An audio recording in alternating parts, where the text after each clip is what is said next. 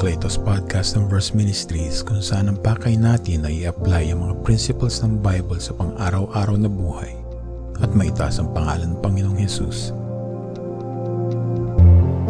Sa episode na ito ng ating podcast, pakinggan natin ang maikling bahagi ng isang sermon sa Aklat ni Hope kung saan pinapaalala sa atin ng Diyos na ang ating tugon sa mga kahirapan nating dinadanas ay ang paglalabas lamang ng kung ano ang nakatago na sa loob natin.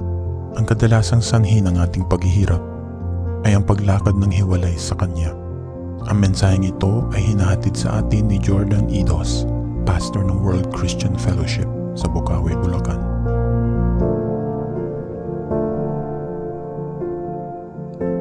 Pakinggan ninyong maigi. Kapag nakakaranas tayo ng sufferings, nakagagawan din naman natin, alam niyo, ang laging apektado yung spiritual life natin. Apektado yung pagdalo natin sa gawain ng Panginoon. Apektado yung fellowship natin sa ating mga kapatid. Ang laging, pag nakakaranas ka ng, ng suffering sa physical mo, ang laging bagsak ay spiritual. Pero gusto kong linawin ito sa inyong mga kapatid. Tandaan ninyo, hindi talaga naapektuhan ng mga sufferings ang ating spiritual life. Never. Hindi naapektuhan. Kung marami mang against, sasabihin ko ngayon, conviction ko na to. At kung mali ang sinasabi ko ay ang, sa Diyos ako mananagot hindi talaga naapektuhan ng mga sufferings ang ating mga spiritual life. Ang response natin sa sufferings ay manifestation ng ating spiritual life. Gets nyo? Yung response natin sa sufferings, yun yung manifestation ng spiritual life natin. Kung bakit ang nagiging response mo every time na nakakaranas ka ng sufferings ay ang paglayo sa gawain ng Panginoon. Wala kang fellowship sa mga kapatid. Kung bakit yan yung nagiging response mo. Manifestation yan ng spiritual life mo. Kung ano ka sa harapan ng Diyos lumalabas sa pamamagitan ng sufferings. Pastor, hindi mo na ako dadalo sa gawain, matindi ang nararanasan ko. Gusto ko muna hanapin ang aking sarili. Gusto ko mapag-isa. Gusto ko mapag-isa, pastor. No, inililigaw mo lang yung sarili mo. Kung ang iyong spiritual life, kahit na matindi ang iyong sufferings,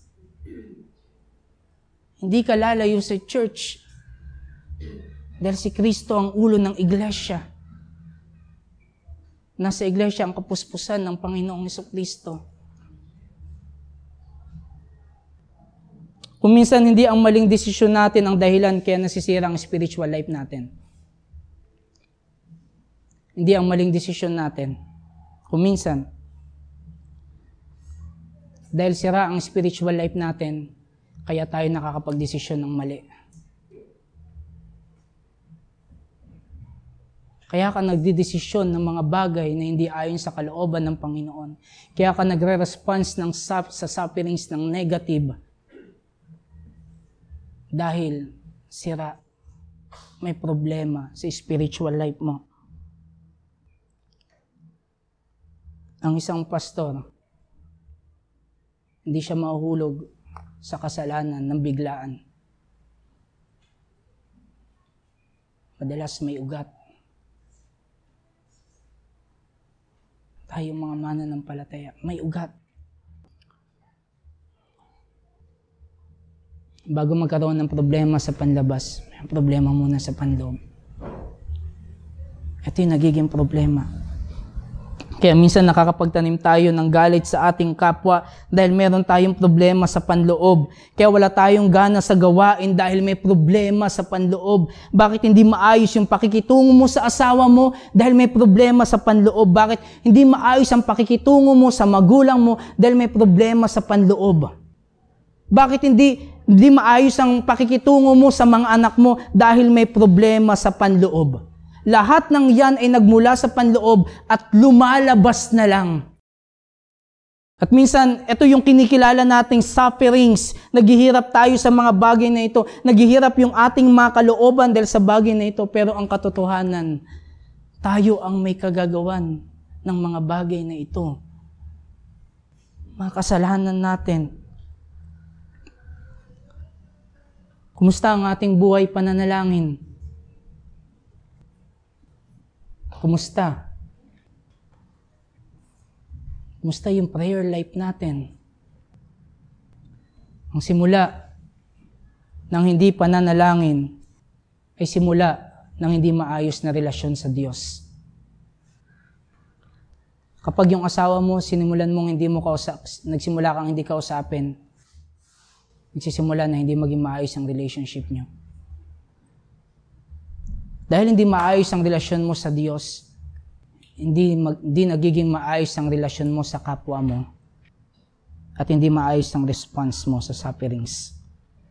Kung meron mang malaking kasalanan ng mga mana ng palataya para sa akin, yun ay ang hindi pananalangin sa Diyos. Kung hindi ka nananalangin sa Diyos, nagtitiwala ka sa iyong sarili at ikaw ang tumatayo bilang Diyos ng buhay mo kung hindi ka nananalangin sa Diyos, nagtitiwala ka na sa iyong sarili at tumatayo ka na bilang Diyos ng buhay mo. Ang unang utos ng Diyos ay huwag kang magkaroon ng ibang Diyos maliban sa akin. Ang hindi pananalangin sa Diyos ay isang uri ng pagsuway sa unang utos ng Diyos. Kaya mga kapatid, ang response mo, Pagka dumating yung sufferings, ang response mo ay hindi paglayo sa Diyos. Gusto kong sabihin sa inyo, ang response mo sa sufferings ay hindi paglayo sa Diyos. Nakikita ng mga tao na, uy, ang kapatid ko, ang naging response niya sa sufferings ay paglayo sa Diyos. No. Ang katotohanan, ang sufferings ang naglalantad ng tunay na kalagayan natin sa harapan ng Diyos inilalantad ng sufferings. Kung sino ba, kung kanino ka ba talaga kumakapit, inilalantad ng mga bagay ng sufferings na ito. Dahil ako naniniwala, ang isang taong maayos ang kanyang relationship sa Diyos, maayos ang kanyang magiging response sa sufferings. Naalala nyo yung unang response ni Job, napakaganda. Pero magmula Okay? Ina-assume ko nakaraan na si Job ay isang, ma, uh, isang taong mapanalanginin. Pero magmula nung siya ay naging bitter, dito ay nag-iba na yung kalagayan ni Job. Pero mga kapatid, kaya narito ako sa inyo, hindi, pansabihin sa inyo, hindi tayo dapat manatiling ganito. Hindi tayo dapat manatiling ganito. Kung alam nyo lang kung gaano karami yung luha ko sa Panginoon kapag nag-iisa ako. Para sa inyo. Hindi tayo dapat manatili sa ganito. Hindi na pa ako si Jesus sa krus ng Kalbaryo para ang kanyang mga anak ay maging talunan. At hindi ka rin upang magtiwala sa iyong sarili. Napako siya sa krus ng Kalbaryo. Dahil yung mga, yung mga hindi mo kayang gawin, siya lang ang makakagawa. Tinapos na lahat ng Panginoong Jesus ang kailangan mo na lamang ay lubos na magtiwala sa Kanya. At walang taong nagtitiwala sa Panginoong Yesus na nagpapahiya at Kanyang itinataboy. Pag lumapit tayo sa Panginoong Yesus, hindi niya tayo itataboy. Yes, dumarating yung time na ngayon bumagsak tayo. Pero hindi dapat tayo manatiling ganito. Mas lalong mahayag sana sa atin yung grace ng Lord sa ating mga buhay. Yung pag-ibig ni Kristo sa atin dito sana tayo mag-focus kay Christ. Tumingin tayo sa ating Panginoong Yeso Kristo. Ito yung kailangan natin. Dahil sa ating mga personal na kasalanan, kaya tayo nakakaranas ng sufferings. At matituring natin ito na pagdidisiplina ng Diyos. Dinidisiplina ng Diyos ang kanyang mga anak. Napakasarap na dinidisiplina tayo ng Diyos. Noon, akala ko yung pagdidisiplina sa akin ng aking mga magulang, ang aking mga tita, akala ko noon napaka-negatibo noon dahil hindi naman nakakatuwa kapag dinisiplina ka. Pero makikita natin na kaya tayo dinidisiplina ng Diyos dahil minamahal niya tayo. Dahil anak niya tayo. Sabi ng Hebreo 12 verse 5 to 11, Nalimutan na ba ninyo ang panawagan ng Diyos sa inyo bilang mga anak niya? Mga salitang nagpapalakas ng loob, anak ko. Yung tawagin ka lang ng Diyos na anak ko. Anak ka ng Diyos. Yung tawagin ka lang niya ito, anak ko. Ito'y napakalaking blessing, greatest blessing. Yung tawagin kanyang anak ko. Dahil pwede mo siyang tawaging ama ko, pero pwede kanyang tawagin, hindi kanya pwedeng tawaging anak.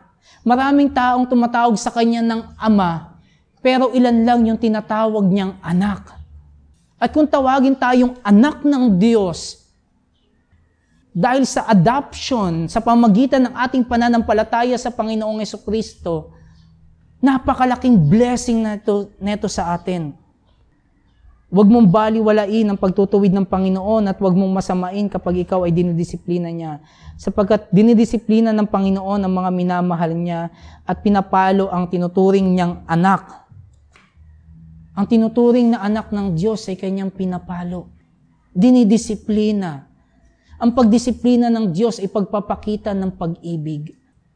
Kung tayo ay sumusu, sumusuway sa mga utos ng Panginoon, kung tayo ay hindi namumuhay sa mga bagay na naayon sa kalooban ng Diyos, dinidisiplina tayo ng Panginoon.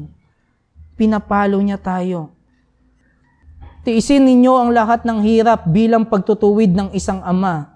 Dahil dito'y nagpapakilalang kayo'y tinanggap ng Diyos bilang tunay niyang mga anak. Sinong anak ang hindi, di, hindi dinidisiplina ng kanyang ama? Walang kwentang ama ang hindi nagdidisiplina ng kanyang anak. Ang isang mabuting ama ay dinidisiplina ang kanyang mga anak. Kung ang pagdidisiplina na ginawa sa lahat ng anak ay hindi gagaw- gagawin sa inyo, hindi kayo tunay na mga anak, kundi kayo yung mga anak sa labas. Hindi ba't dinidisiplina tayo ng ating mga magulang? At dahil diyan ay ginagalang natin sila? Hindi ba't, hindi ba't upang tayo'y mabuhay, mas nararapat na tayo'y pasakop sa Diyos na ating Ama sa Espiritu? Sa verse 8, kung ang pagdidisiplina na ginagawa sa lahat ng anak ay hindi gagawin sa inyo, hindi kayo tunay na mga anak, kundi kayo yung mga anak sa labas. Hindi kayo tunay na anak. Pag ikaw ay hindi dinidisiplina ng Diyos, ikaw ay inahayaan ng Diyos. Gagamitin ko yung word ni Tatay John na, ma- na mamuhay sa tahimik. Kung walang pagdidisiplina ang Diyos sa buhay mo at kinikilala mo na ikaw ay mananampalataya, hinahayaan ka ng Diyos na mamuhay sa kasalanan at sa kung anumang bagay sa layaw ng mundong ito, wala kang natatanggap na disiplina, mag-isip-isip ka na dahil baka isa ka sa pinabayaan ng Diyos at hindi ka tunay na anak ng Panginoon. Hindi ba dinidisiplina tayo ng ating mga magulang at dahil dyan ay ginagalang natin sila? Mga kapatid, ang pagdidisiplina ng Diyos, ang tamang response ng isang mananampalataya sa disiplina ng Diyos ay ang mataas na pag-respect sa Kanya. Mga anak, mga kabataan, kapag kayo ay dinidisiplina ng inyong mga magulang, Huwag maging, huwag kayong mawalan ng respeto sa inyong mga magulang. Magpasalamat kayo. Kaya kayo dinidisiplina ng inyong mga magulang dahil mahal niya kayo. At ang kapalit nito, ang response ninyo, every time na kayo ay dinidisiplina ng inyong mga magulang, ay ang mas lalo nyo silang respetuhin, mas lalo nyo silang mahalin. Dahil mahal nila kayo. At ganito ang Diyos. Every time na tayo ay dinidisiplina ng Panginoon, ang maging response natin dito ay ang mataas na pagtingin sa Kanya. Mataas na respect sa Diyos. Hindi ba't upang tayo mamuhay, mas nararapat na tayo pasakop sa Diyos na ating Ama sa Espiritu. Dapat tayong magpasakop sa ating Panginoon sa loob ng maikling panahon, dinidisiplina tayo ng ating mga magulang para sa ating ikabubuti.